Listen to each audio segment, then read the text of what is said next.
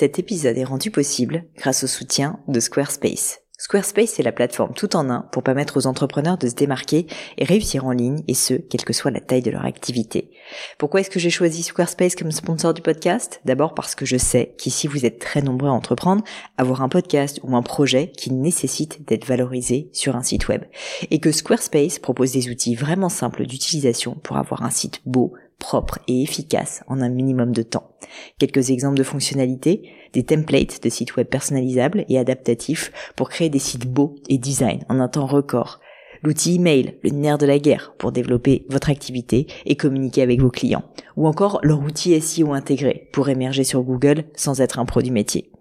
Alors si vous voulez donner à votre business toutes les chances de se développer, je ne peux que vous recommander d'aller sur le site squarespace.com. En plus, Squarespace vous offre moins 10% sur votre première commande de site web ou de domaine avec le code Pauline. N'hésitez pas et rendez-vous sur squarespace.com, code Pauline.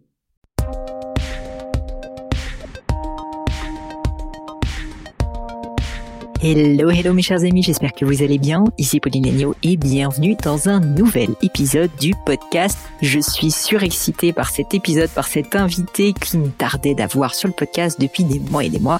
Il s'agit d'un auteur américain qui s'appelle Daniel Pin. Et si vous ne le connaissez pas, eh bien écoutez bien cet épisode, je suis sûre que vous allez avoir envie de découvrir ses différents ouvrages. Avant qu'on rentre dans le vif du sujet, pour ceux qui ne connaîtraient pas encore ce podcast, eh bien c'est un peu ma psychothérapie personnelle, j'ai envie de dire, ou un bon moment que je vais passer avec des invités tous plus remarquables les uns que les autres. Vraiment, l'idée de ce podcast, c'est d'essayer d'avoir des personnalités qui nous inspirent, qui nous font réfléchir, en nous parlant de leur parcours, de leur philosophie de vie. Et c'est exactement ce qui a été le cas avec Daniel H. Pink. Donc Daniel Pink, comme je le disais, est un auteur et journaliste américain. Il est l'auteur de cinq livres traitant de l'évolution du monde du travail. Il a en particulier écrit un livre que j'ai beaucoup apprécié, sur lequel on a d'ailleurs démarré la conversation, qui s'appelle The Power of Regret, How Looking Backward Moves Us Forward. En d'autres termes, un livre sur le regret, comment le regret, en réalité, est utile à nos vies. C'est vrai qu'on a toujours l'impression que le regret est quelque chose de négatif. Eh bien, Daniel aime bien aller contre les idées reçues, et en ça, je le rejoins, je dois dire, et il nous fait réfléchir au sujet du regret. Dans cet épisode, on a également parlé de la notion de timing, parce que Daniel a écrit un livre également à ce sujet qui s'appelle When, The Scientific Secrets of Perfect Timing, où il explique justement qu'on a chacun intérêt à vraiment se poser la question du quand de quand faire quelque chose, quand prendre une décision, à quel moment de la journée.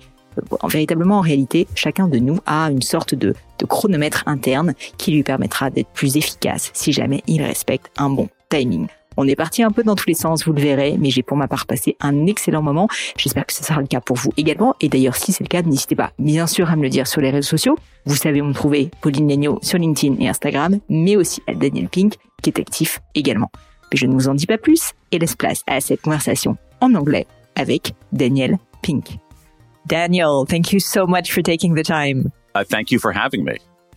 I'm extremely happy. So as I was saying just before, before we started the interview, I would have loved to have you in Paris. I would have loved to meet you in person. Maybe it'll be for a second round. I don't know if we have the opportunity, but thank you again for making the time. I'm sure the audience is going to be super, super happy with everything you have to say. Well, thank you for having me. No, of course. So my first question actually regards your uh, new book, and I'd love really to start with this last book, The Power of Regrets. Um, there's a quote I really wanted you to ponder upon and maybe to elaborate on, which is, I'm reading, regret is not dangerous or abnormal, a deviation from the steady path to happiness. It is healthy and universal, an integral part of being human. Regret is also valuable. It clarifies, it instructs, done right, it that it needn't drag us down. It can lift us up. And that's very contrary to common yes. belief. So I would love for you to elaborate and explain how regret can clarify or instruct, because of course this is not a typical point of view. Right. Well, at some level, that's what the entire the entire book is about. So here's here's what we know. I mean, regret is so let's let's be very clear here. Regret is an emotion. It's an emotion that makes us feel bad. So let's not dance around that. That when we feel that spear of regret, when we look backward, look backward, we wish we had done something different. We wish we had not done something. We wish we had done something in a different way, and it makes us feel bad. Now, mm. here's what we know that emotion is one of the most common emotions that human beings experience. We have 50 years of evidence telling us that. that just about every single human being experiences regret. The only people who do not experience regret are five year olds because their brains haven't developed that ability to travel through time. People, mm. Certain kinds of neurodegenerative diseases and brain damage, and sociopaths. Otherwise, everybody has regret. Now, it's in, in, a way to think of that is that it's part of our cognitive machinery. It is wired into our brains. It is part of who we are. Now, let's put those two ideas together. You have this emotion that is universal, that is ubiquitous, that everybody experiences, but it makes us feel bad. That's weird, right? It's everywhere but it's aversive. I don't like experiencing regret, but I do because I'm a human being. So what's the point? There must be some reason for its ubiquity. And the reason is this regret is useful if we treat it right. And once again, we have piles of evidence showing. Now, think about your Think about your listeners, Pauline, who are in business, who are trying to figure out their careers. We have evidence telling us that if we deal with our regrets properly, not ignoring them, not wallowing in them, but confronting them, using them as information, as signal, as data, it can help us become better negotiators. It can help mm. us become clearer thinkers and avoid cognitive biases. It can help us become better and faster problem solvers. It can be, it can help us become better strategists. It can help us become, find more meaning. And so what we have is this universal emotion that is unpleasant, but that is a teacher, is an instructor. Um, so, so we, so what I'm trying to do here is give us a new view of regret, not, not this idea that we should never have regrets an idea that is embodied by a French person, mm. Edith Piaf, who famously sang, Je ne regrette rien. I regret nothing. Yeah. Even though he died at a young age, racked by debt and drug addiction, full of regrets. Mm. I mean, I, I would love to continue talking about this because I mean, your book is is such a powerful book in terms of I think um, insights that we we, we, we ourselves sometimes refuse to see. And for me, it was really very, very, I mean, interesting to think about all those times when I had regrets. So I was wondering, do you yourself in your own path have maybe an example of a regret where you actually saw that this regret was useful, as you were saying just right now? For, for me personally? Yeah, yeah. Yeah, oh, absolutely. Many. Uh, several. I'll give you I'll give you one example of it. Uh, so I I mean, okay, so I'll give you one example here. So I have uh, earlier in my life, I have regrets about kindness. Now, one fairly common regret, and we can talk about how I collected some other regrets, some you know regrets from around the world, but one fairly common regret that I collected in my own research were regrets that people had about bullying other people right? Um, what's the French word for bully? Is there a word for that? Mm, Probably not. We say, um, ach, th- there is a word. It's going to come back. yeah, back. I don't I'll, know if I'll that word it. translates all that well, but but basically the idea mm. is sort of mistreating other, really mistreating other people. Not not qu- short of abuse, but in that direction. And so I have a lot of regrets about bullying other people. So forgive that detour there mm. because my regrets, I was never a bully. I never did anything like that. But when I was much younger, uh, you know, late teens, 20s, I was in many situations where people were not being treated well. They were being excluded. They were being left out. They were being treated unfairly. I saw it happen. I knew that it was wrong. And I did not do anything. Now, mm. that has bothered me for decades. Okay. So here's the question What do I do with that feeling? All right. So, first of all, that is a feeling to take seriously. And the reason for that is this. You and I are talking. It is it is a Friday morning here in the United in the East Coast of the United States. Yesterday was Thursday. I'm sure that yesterday I made many, many decisions and took many, many actions. Most of them I do not remember today, Friday. All right. So we make all kinds of decisions, take all kinds of actions in our life, most of which we do not remember. But here is an action, or really in this case, an inaction from decades ago. Decades ago. Not only do I remember it, but it makes me feel bad. Mm. That's a very strong signal. That is something we have to take seriously. So the question then is, how do I take that seriously? What I could do, which is the Edith Piaf strategy, I could say, je ne regrette rien, all right, And put my fingers in my ears. And, you know, that's a bad idea.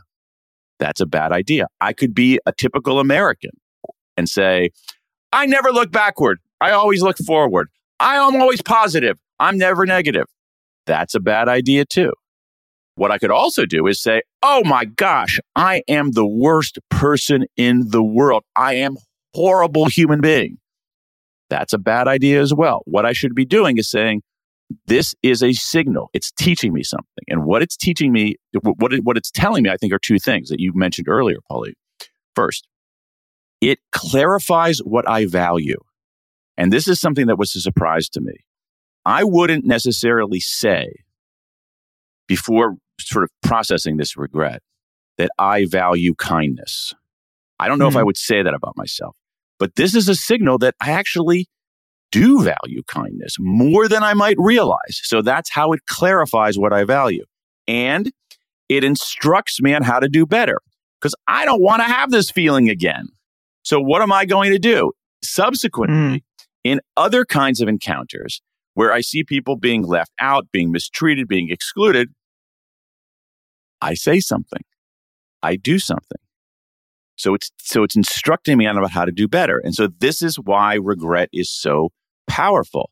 But we have to treat it properly. And the problem is is that you know all, we, we are we have been indoctrinated in this Edith Piaf approach to things where we say I don't have any regrets. I never look backward. I always look forward. I forget about the negative and I always focus on the positive. And that is not a, a in effect, that is not a recipe, a, a useful recipe for living a good life or building a good career. Is this something that happened? I mean, this shift, this phenomenon that now regret is deemed like something useless and not very interesting and just something that hurts. Is this a phenomenon that you observed happened in the last like 100 years, 200 years? You, did you pinpoint like in history when this happened? That's a really good question, and I did not. I, I don't know. It's a great question. Um, I, I, don't. Um, I don't know. Um, I tried to find that out, and it was a it was a difficult to some extent. It was a difficult thing to to find out. I, I do trace a little bit of it. So so I'm uns- I'm uncertain. I just want to be be clear about that. I do have an inkling, a, a, a intuition for whatever that's worth, that it is modern and American more than anything else. Hmm. Modern meaning in the sense of the last hundred years, and okay. actually fueled in part by the positive thinking movement that began in the United States in the mid 20th century. Um, hmm. You know, um, and and here's the thing: it's like I don't want to dismiss that because you know, positive, and by positive thinking movement, I don't mean the positive psychology movement of the late 20th century, which is basically, which is, you know, a scientific exploration of human flourishing. I mean more kind of the Dale Carnegie, Norman Vincent Peale, mid 20th century, think positive, be sunny all the time. Um, yeah. And here's the thing like, that's not bad advice generally. It really isn't. I mean, optimism is a good thing. Uh, positive yeah, yeah. emotions are a great thing. You know, I we, we should have a lot of positive emotions. We should have more positive, way more positive emotions and negative emotions, but we shouldn't have only positive emotions. Mm. Again, going back to earlier in our conversation, because negative emotions are useful. They're there yeah. for a reason. They're telling us stuff. Um, and and and when we line up the negative emotions in our lives, the most prevalent and what science says is the most prevalent. And what I uh, argue is the most powerful is this emotion of regret. So, so could we even argue that like regret is actually part of evolution and that in a way we have evolved as a species that is capable of regretting for a reason, as you're saying, like, um, and so the reason would be it makes us learn, it makes us um, th- think back, it makes us clarify, as you were saying. Is this? Do you think this is something actually real? Yeah, I mean, I don't think we have to argue that. I think that I I, I have never heard a counter argument to that. Okay. I mean, I think that is the logical conclusion. You got, I think you've got it exactly right. That that it is that that we are not evolution did not evolution did not is not designed to make us happy. It is designed to make help us survive. That is real. Mm. So, so, so, so exactly as you're saying, Pauline, regret is obviously adaptive. It helps us adapt to our environment. It helps us survive. And this is why it's a little bit of a puzzle. I mean, I think your two your, your two questions, the two, last two questions are, are actually very insightful questions, especially when we pair them together. So what we have is we have this movement telling us we should be positive all the time. But we have this evolutionary adaptation saying, no, no, no, no, no. You don't want to be positive all the time because you won't survive.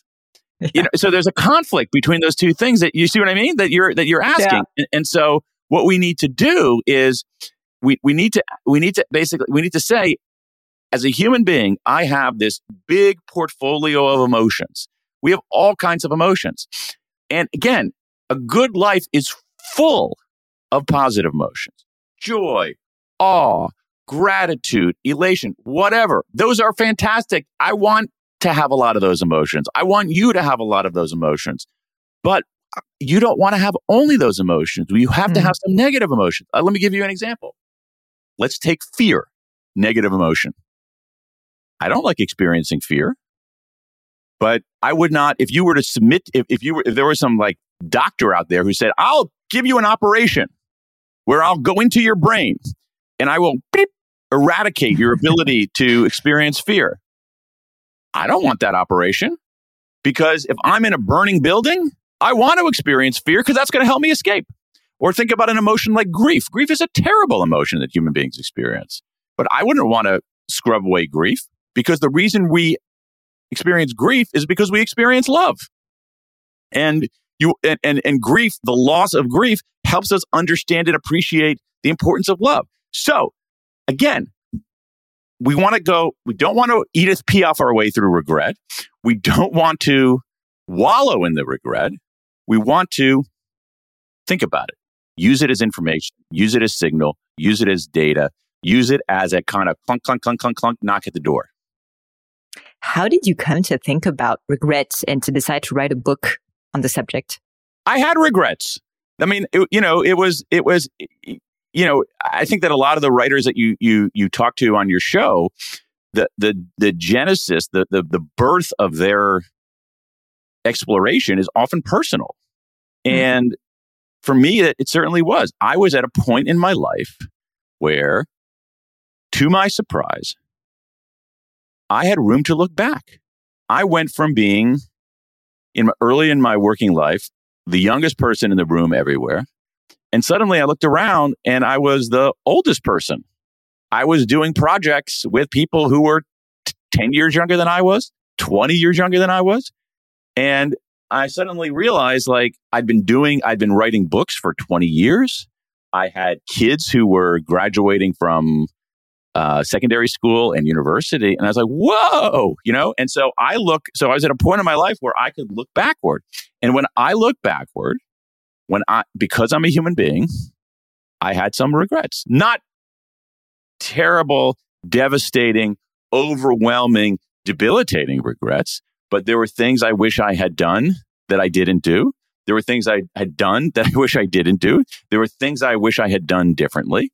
And, um, and so, and what I found was that, I, you know, I knew that nobody wanted to talk about regret. I knew that nobody wanted to have this conversation. And so I, and so I didn't want to talk about my own regrets. And I very tenderly began talking about some of these regrets with a few people.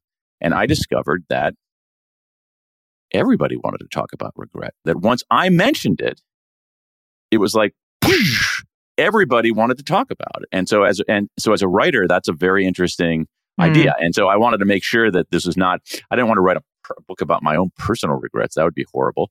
But um, but I, I wanted to make sure that um, I wanted to make sure that you know I, I started I started doing you know making sure that there was some research out there. And it turned out there was way more research than I expected.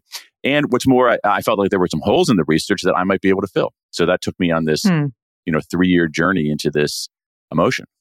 Well, thank you for writing it. I, I really, really uh, incentivize people uh, that are listening. If they, I mean, I mean, if even if they don't feel concerned, actually, I think they can at one point in they, their life feel regret, and so I'm pretty sure that they will find this book helpful. So thank you for writing it. But with no segue, I'd love also to jump back in time and talk about your upbringing, your childhood, where you were raised, how was your family, and most importantly for me, how was little Daniel? Like, how were you as a child? How were you as a young boy? Oh my. Were you okay. like, I'm sure, I'm sure that can be also very insightful and, and we can understand a lot of things on uh, the rest of your career thanks to that. Okay, I'm not sure there's I'm not sure there's a huge amount of insight in there, but I'll try to answer your questions as best as possible, Pauline. How did you uh, how did you what did you want to be sorry when you wanted to to grow up? What did you want uh, to be it changed? It changed. It changed over time. Um, you know, I grew up in a, you know, a lot of a lot of people in Europe know about. Um, you know, when they think about the United States, they think about maybe New York or Washington or San Francisco or Los Angeles. But there's this whole section in the middle of the United States that that um, that where a lot of people live, and that's where I grew up. I grew up in the middle, and um, and uh, I, I, what, did I want to be when I grew up? Um, at one point, I wanted to be like a, a, a movie writer and director, but at other po- at other points, I wanted to be a you know a sportscaster, and at other points, I wanted to be I don't know, um, you know I, I don't know. It's, I, I didn't have any like super strong um, um, inclinations. At, at a certain point, when I got to be in my teens, I became keenly interested in politics and you know i think that's a, that was the strongest pull when i was younger uh, were you already interested in in books and reading and writing or yeah, yeah i was always a reader on? i was always a reader uh, i was very you know again a lot of times we're product of the bizarre circumstances of our upbringing and i happened to grow up in a part of the united states the, the state of ohio that has arguably the best public library system in the united states of america and so I grew up in a small town that had a an excellent public library that was an 11 minute walk from my parents' house.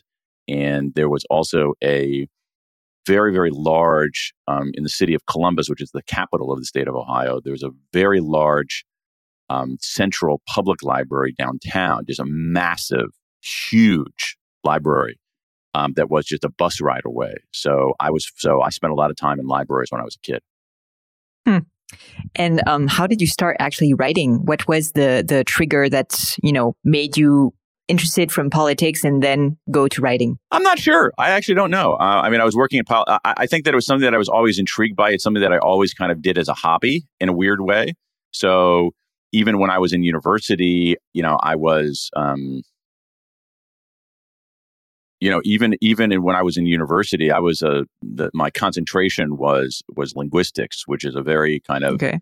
mathematical uh, social science. The, probably the most sort of um, you, you have a lot of um, even now you have a lot of like computer programmers studying linguistic you know, computer scientists and things studying linguistics and things like that. It's a very very mathematical it was social science but also just the approach of it was quite mathematical and so that's what I studied. But I also ended up winning a short story prize just because I, on the side I wrote a short story. And so it's just something I did as kind of a hobby. And then over as time evolved and I was working in politics, I realized that what I was doing on the side was probably what I should be doing in the center. Um, hmm. So that's it. So there's not, uh, you know, I wish there was a neater, cleaner story involving epiphanies and waking up in the middle of the night with a stark realization, but that's not how it unfolded. No, but I'm sure the decision uh, of, you know, shifting uh, a lot of people listening to this podcast are people also that, you know, think about their careers and sometimes yeah. uh, wanted to evolve. And I mean, a shift from politics, which is, I mean, maybe a little bit more, um, how could I say this? Not mainstream, it's not what I mean, but I mean in terms of, uh, it seems that it's more secure, you know, in yeah. terms of uh, lifestyle, I would say. Uh, and then going as a writer is very entrepreneurial in a way. I mean, you're alone, you have to write to earn your own money. I'm sure yeah. this was also a shift that was not that easy to make. And yeah, so i I'd love for you yeah. Sure, sure, sure. I think I'm glad you I'm glad you raised that because so so let's let's let's talk about that because I think it's very important to um in terms of the guidance for for for for other people. So so so let, us we'll come back to that the risks in a moment, but let's start with the fundamental thing, which is you know sort of what we were talking about, which is that I think when we're young and we look at people who are doing things that are reasonably interesting, we think that they got there in this simple, smooth upward trajectory, a very simple line up like that. And it's never that way. it's up and back and down and up and s- progress and setbacks and detours and whatnot. Mm. And hmm. so I think it's really important for people early in their working lives to understand that the path is not simple. It's not straight. It's full of ups and downs and detours. And that's just part of the journey. So I think that's one thing. So so so you know I I would I would much rather tell you. Part of me would rather tell you a very neat and tidy story, but that's not a true story. The true story is messy and untidy and full of fits and starts. So I think that's important to understand. Now, to the other question that you had, which has to do with moving from a, you know, at least a job, a job with a regular salary yeah. to essentially to going out on my own. I think that yeah. when people do that, it's extremely important to to it's it's extremely important to take risks, but you have to take sensible and calculated risks. So in this particular case, um, um, when I went to do this, I was married. I still am married. It's the same person. I was married, but um, my wife had a job. When I went out on my own, my wife did not leave her job.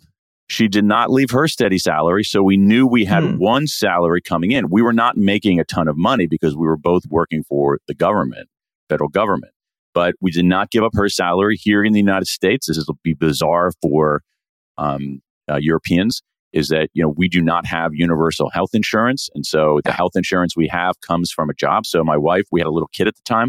She did not give up her salary. She did not give up her health insurance. Well, we made this calculated risk. I'm going to try to go out on my own.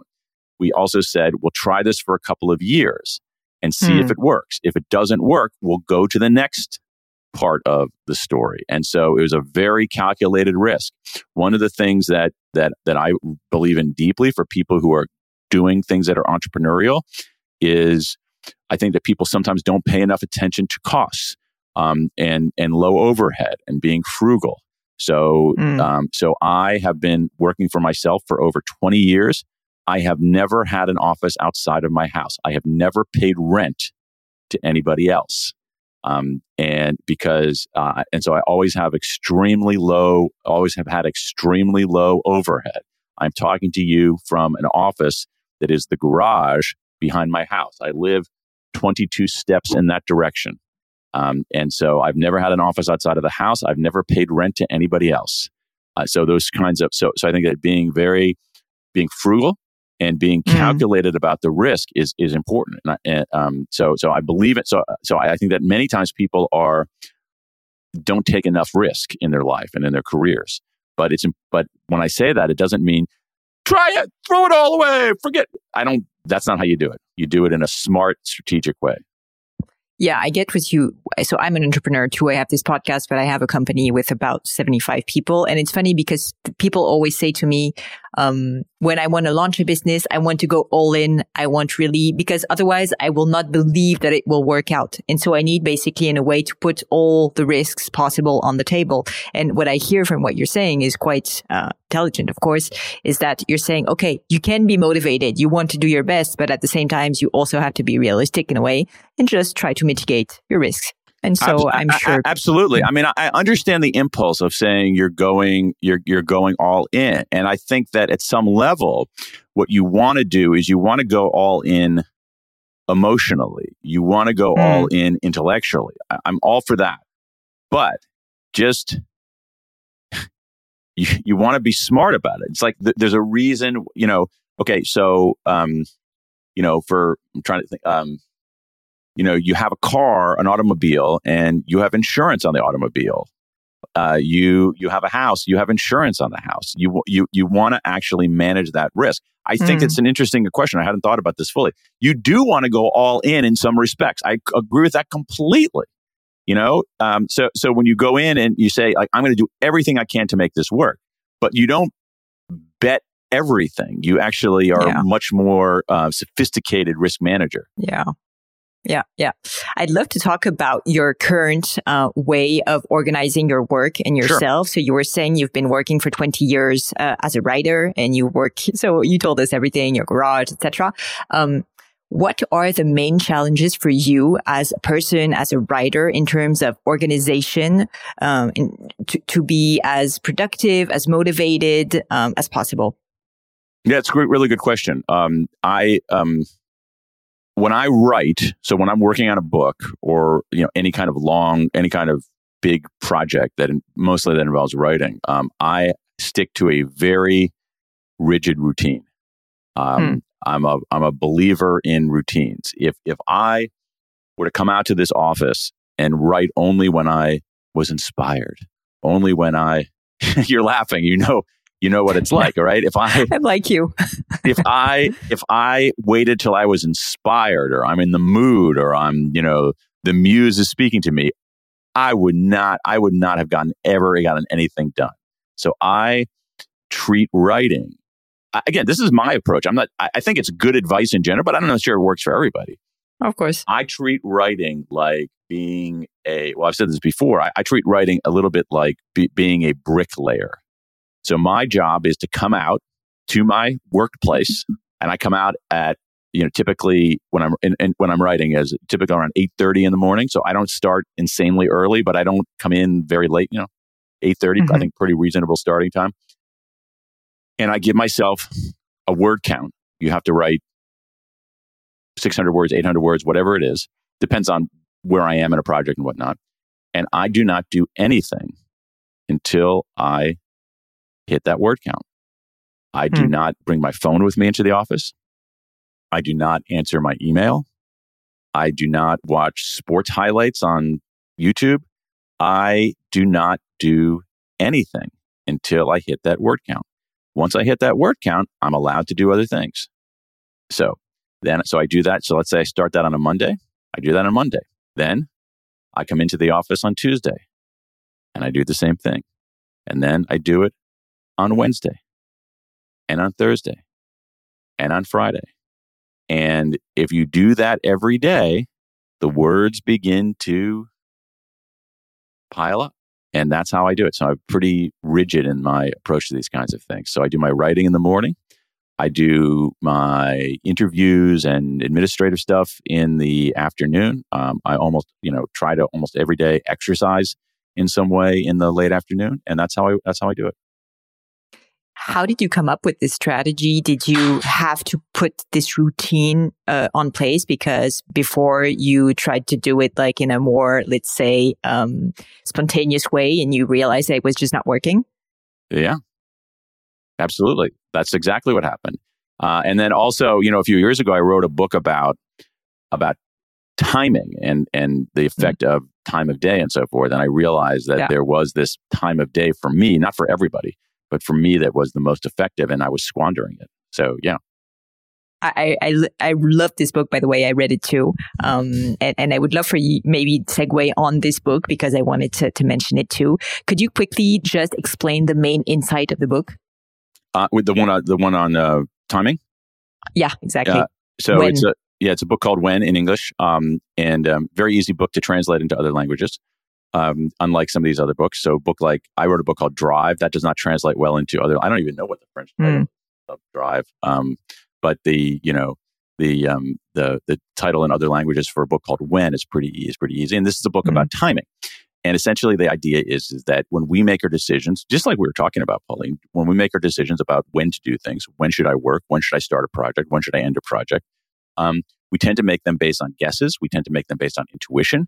And that's the wrong way to do it because there is a massive, in this case, massive amount of research giving us instruction on when in the day we should do certain kinds of work, when in the day we should do other kinds of work, when should we take a break, um, how do beginnings affect us, how do midpoints affect us, how do endings affect us, how do people synchronize in time, and so this is a look trying to draw from this incredible, vast uh, trove of science to give people instruction on when to do things.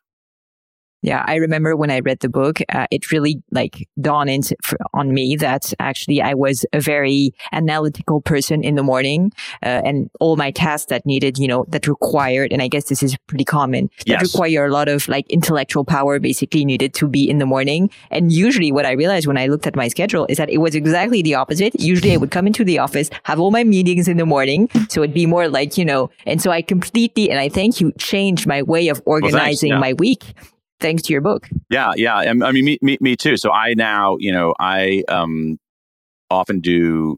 Like, I mean, the, the big scourge is is really email. That if one of the, mm. if you are like so so some of this has to do just to give a little bit of context to your listeners here. Some of this has to do with what's known as a as a chronotype, which is that um, we biologically we have certain inclinations. Some of us naturally wake up late and go to sleep late some of us naturally wake up early and go to sleep early, and, and many of us are kind of in the middle. But in general, you have people who sort of are more like about 80% of people are more like you and me, which is like in general, we, you know, sort of hit our peak early in the day. Uh, there's about 20% of the population are night owls. They hit their peak way later in the day. Um, and that's a little bit different for them. But for people like you and me, which is roughly, in, I'm oversimplifying, but about 80% of the population, you're much better off doing your heads down, focused, analytic work, work that requires vigilance, work where you do mm. not want to be distracted. You want to do that early in the day rather than later in the day.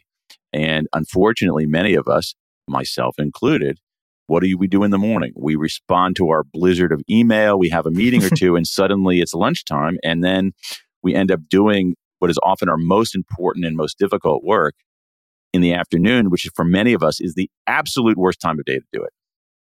Yeah, exactly. So that was exactly my situation. And I think a lot of people that are listening to us are probably in this case. What I thought interesting in the book too is that it really was a way for me to take back control on my schedule. And basically I was in a situation, and I guess it's the case of a lot of people who um, basically have their um, schedule, their calendar that is, um, um let's say, uh, um, how can I say this in English? Well, um, uh, they're just responding and responding to inputs, you know, into emails and to people asking for a meeting. And so basically they're really not in charge of their yes. own meeting and their whole schedule. They're really like getting just the schedule yeah. of I other mean, people in their own. Yeah, yeah, yeah. I'm curious about what how you would say that how you would say that in French because I have an inkling of what what what what you might be trying to say in, in English. Like it's almost like you're being reactive.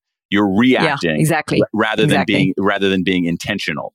And I, and I think exactly. that's a huge part of this, a huge part of this, that we're not, um, um, I think that's a huge, that, that we're not intentional enough uh, about our, our schedule. Um, we're, um, it, we're sort of passive and reactive rather than intentional and strategic about it all. And the reason for that is that, and, and this is weird too, because we're, we actually are pretty intentional about other aspects of our work. You have 75 employees. You were intentional about who you hired. You didn't say, oh, someone, you, um, you know, uh, Jean Claude wants a job here. Great, come on in. You know, you know, you know, you're in, you're intentional about that, about who you work with, you're intentional about what you do and how you do it. But when it comes to when we do things, we're not intentional. We are reactive. And that's a bad idea. What's funny, I don't know if, if you've ever thought about this, is that I really feel that your books are often about reframing something that is reactive and making it active. Even for regrets, we were talking about regrets earlier on. If I go back to our earlier conversation. You're saying basically we could be just reacting to our own regrets, being sad about them, you know, uh, not really understanding them. What you're saying and what you're doing with your books is always saying, no, okay, I want to be intentional about regret. Yeah. It's a signal and I want to use it as something useful.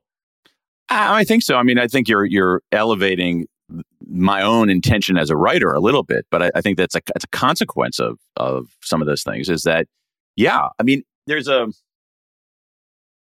I'll give you an, I'll give you an, I'll give you something I think about. Um, there is a, there's a American from the early 20th century named William James. Uh, William James was a Harvard professor. He was essentially the father parent of psychology as we think of it, psychology as the study of human behavior. He taught the first psychology class. He wrote the first psychology textbook. And so um, it's an interesting, interesting figure. And he has this line in some of his work where he says, um, I'm getting it, I'm going to get it mostly right, but I'm going to get the, the, the main part right. He says, many of us go through, most of us go through life, and here's the phrase, only half awake, only hmm. half awake.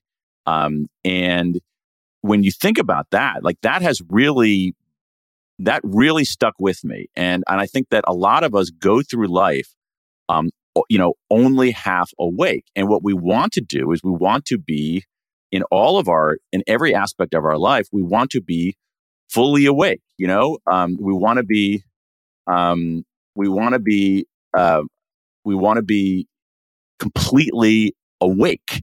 And mm. many of us are not. And I, again, if we go back to the sort of personal side of it, I think that in some level, maybe the books that I write are ways to help me become fully awake.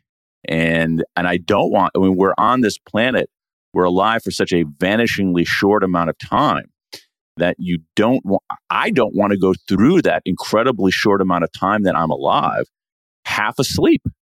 And, and if I, and I, and I think that if we are fully awake to our lives, we're going to lead better lives. We're going to be happier. We're going to contribute more. We're going to have better relationships. So I think that maybe it, sort of at the white hot center of all of it is my own fear of of being half being only half awake. What were other occurrences where you felt you needed to wake up in a way and there's regrets, maybe timing, you were saying? Um, other pivotal moments where you realized you, you know again to... again I, am not I'm not a, I'm not a big fan of pivotal moments because I think that these things happen more slowly and you know um uh, on on on the edges. But you know I um I mean, I wrote a book um, um, about selling, um, you know, and and how basically my my observation that you and I and eh, essentially everybody listening to your podcast are selling all the time, even hmm. if they don't have the word sales in their job, even if they don't have the selling in their job description. That all of us at some level are selling, persuading, influencing all the time, no matter what our job is, whether we're a designer, whether we're a software engineer, whether we're a teacher or a physician or a nurse, we are persuading all the time. And so I realized that about myself. I wanted to do it better and do it in a way that wasn't sleazy. And so I ended up writing a book about that to help me become more fully awake to to that. Hmm super interesting. Daniel, I have a, uh, another few questions for you that are a little personal, you'll see. Um, one of them, yeah, I know. Don't worry. one of them is, um, have you lived in your life a great failure? And most importantly, the, the lesson that you, um, you taught, uh, you, you, sorry, you took from this, uh, this mistake or this, uh, this failure? Um, yeah, I mean, I've had, I've had, um, I've had, um, many I don't know if I've had a great colossal failure, but I've had a series of just small failures um, on many, many dimensions. I mean, there were, you know, dozens of jobs that I applied for that I didn't get. There were scholarships I applied for that I didn't get. Um, I, um, you know, uh, I tried to. Um, I had this this business idea uh, built on this um, a book that I had written. It was complete failure. It went nowhere. It was a complete, utter flop. Um, there have been all kinds of other small things that I've tried that were that were colossal failures. And so, um, you know, so so I don't I, I, I don't point to a single mega failure, but I can list literally dozens of things that were. And so the question then is that what do you do with that? And and, hmm. and it's actually it's actually another way to process regret. And so one of my favorite ideas, I'm going to give some more practical advice here. One of my favorite ideas is from uh, um, Tina Seelig at Stanford, who has this idea of a failure resume. That what we should do is that we should catalog all these failures. And so I've done that myself, where you basically make here's how you do it: you make a long list of your failures, your setbacks, your screw ups, your mistakes, right? That's only the beginning. Then in another column, you list what lesson you learned from it. And then in the third column, you list what you're going to do about it. And when I did that, what I found, I think it's a great exercise. It's, it's not pleasant, but it's, I think it's a useful exercise. What I found when I did that was that when I listed a lot of those failure setbacks and things, was that um, um, in some cases, there was not a lesson. That sometimes we fail and screw up, and there isn't a lesson from it. It's just that there's hmm. randomness, there's luck. Yeah. Sometimes things don't work out. And I actually think that thinking about that is helpful. Like that to me was sort of a relief. That's the good news. The bad news is that when I listed the, the lessons, I found myself learning, making the same two mistakes over and over and hmm. over and over again and being explicit to go back to the word that we've been talking about a lot in English, intentional. Um, when we when when you're intentional about saying, thinking through your failures, um, um, the um, what you realize is that um, what I realized is that I was just wasn't being strategic enough in examining my own failures. And as a consequence, I was repeating them over and over again. There were two core mistakes that I kept making over and over and over and over and over and over again. Super interesting. Yeah, because I think usually we, as you were saying, we really focus our attention on one big failure and we don't realize that actually most of our failures are always the same failure repeating itself. So that's. I, I certainly didn't realize that for myself until yeah. I did this, until I did this, and until I did this exercise and actually seeing mm-hmm. those in person, seeing those right in front of me were was was really helpful in, in, in terms of sort of making sense of my own life, but also avoiding those mistakes in the future. Of course. So this is a, a great question for you, I think, uh, Daniel, because it's about regret in a way. If you could change anything in your personal or professional life, what would you do differently? Hmm. Um. Well, yeah. I mean, there. I, I think that I would have. I, I, I feel like I earlier in my life should have spent more time devoted to a single thing um, and gotten really good at that. Um, and so, mm-hmm. for instance, I don't, I can't play any musical instrument. Um, uh, I took, I took six years of French in in, in in secondary school and in university. I can't speak French. Um, On aurait pu faire le podcast en français alors. Ah non non non non non, je ne peux parler français. Je parle français comme une vache de Ohio. Um, um, the uh, uh, um, so I never really devoted my. I, I, I, was never great at a single sport. I never learned a musical hmm. instrument. Mm. I never mastered fully a another language, and I, I, I think that I would have devoted. And I, I, think we're better off doing those kinds of things when we're. When did you start learning English? Oh, when I was quite young. I think uh, probably like around six or something. Yeah, exactly, exactly. So, yeah. so to me, it's like uh, if I had to go back, I would, I would take to your earlier question, I would take six year old me, and I don't even mm. care what it is. It could be the saxophone, it could be tennis, it could be Spanish, but something where I was deeply devoted to mastering that particular thing. So today, as a 50 something, I would be, you know, we could have this conversation, you know, in Spanish, or we could, ha- you know, I could, I could take an interlude from this conversation and play my saxophone, or, you know, I could be, I would be a great Masters tennis player or something like that, or a great Masters basketball player or something like that, or a Masters swimmer or something like that. So I think that's what I would, I think that's what I would do. Is there a quote or words of wisdom that really means something deeply for you and that you could share with us? Um, sure. Um, I mean, I have some of them up on um, I have some of them up on my um, some of them up on my wall here. Um, One of them is from a, an artist. I'm not, I don't want to say who the I don't want to say who the artist is um, because his reputation has gone downhill in recent years.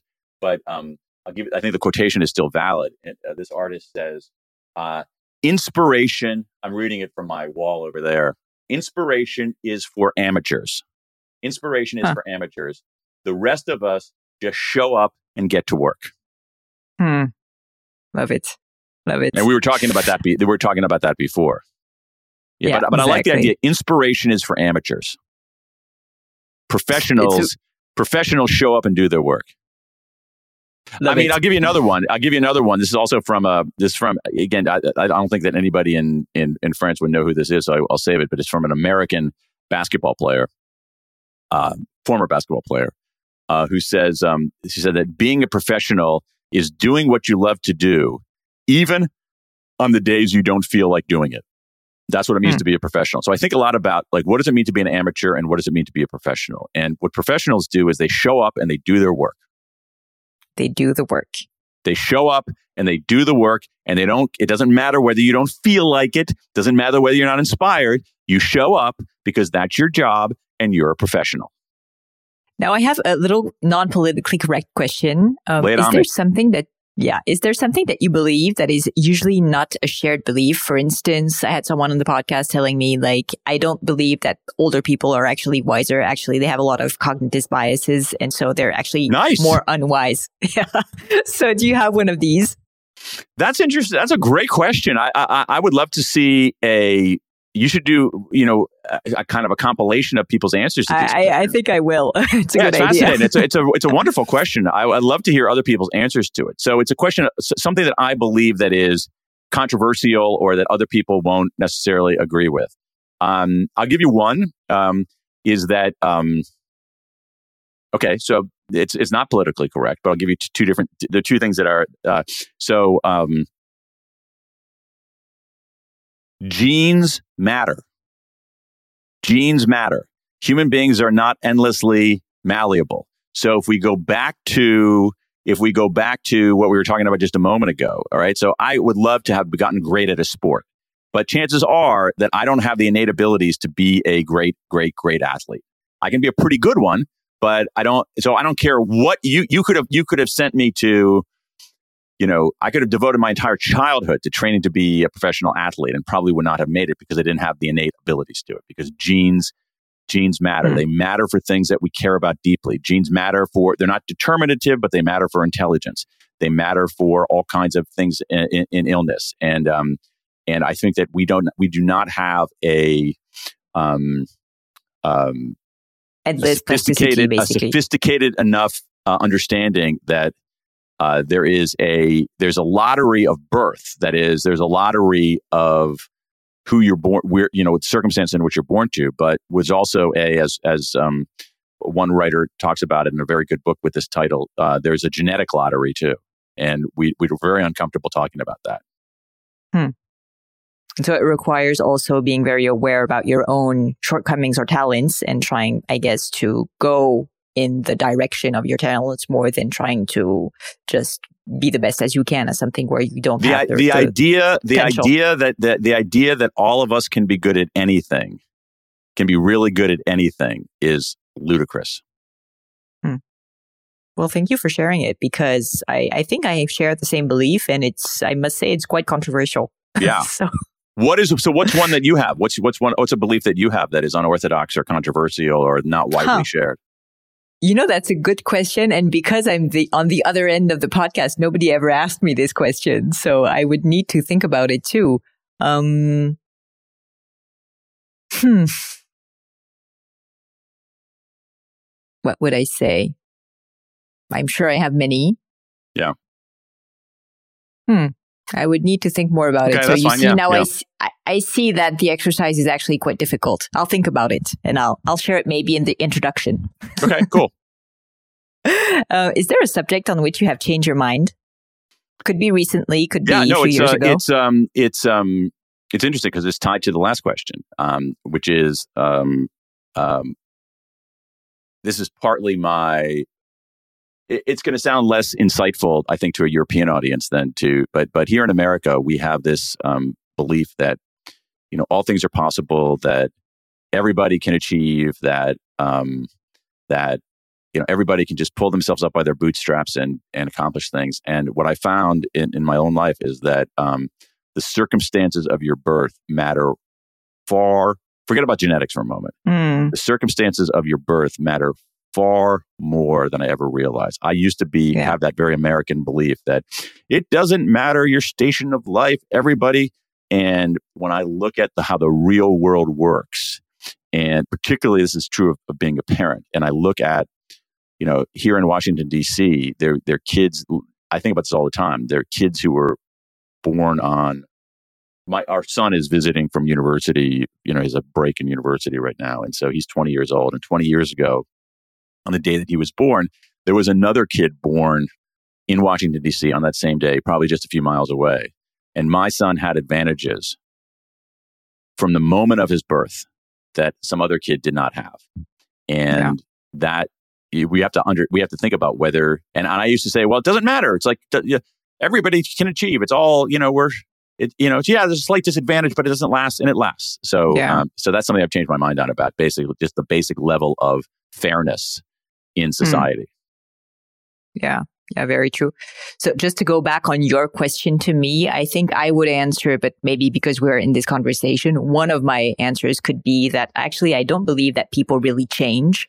I Oh, think people can evolve, but I don't really be- believe that they can change. And this is a shared belief that, you know, as a woman, you can change your husband or vice versa, or you can change professionally. You can, I don't really believe it's true. I think you can slightly evolve. I think you can better yourself, but I don't really think that fundamentally you can, you can change. Yeah, it's very interesting. Um, I think that you might be. I think that you might be right about that. It's a, it's a, it's an interesting it's an interesting line of it's an interesting line of inquiry. Maybe You a know, new book. So so I I don't know. I mean, uh, so so for instance, like like I think that it is um um there is this idea that um when people are exposed to difficulty or trauma, that it is inevitably debilitating and harmful. When in fact, I think that actually people are much more resilient than we give them credit for, and um and that we're uncomfortable recognizing that we're uncomfortable under Mm. i think there are people who experience trauma and it's devastating there's no question about that but i think there are plenty of people who experience trauma and difficulty and they're much more resilient than we expect. Yeah.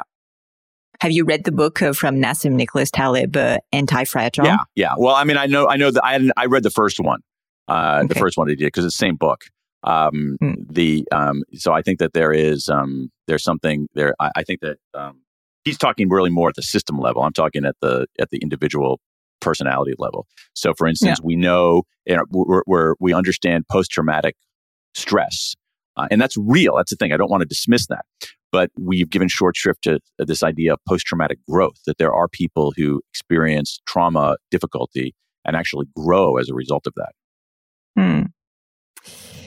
My last question for you is Is there a book that has had a great impact on you, uh, that maybe even changed the way you were thinking, that, you know, made you think about life differently? It could be literature, it could be a comic book, it could be anything really.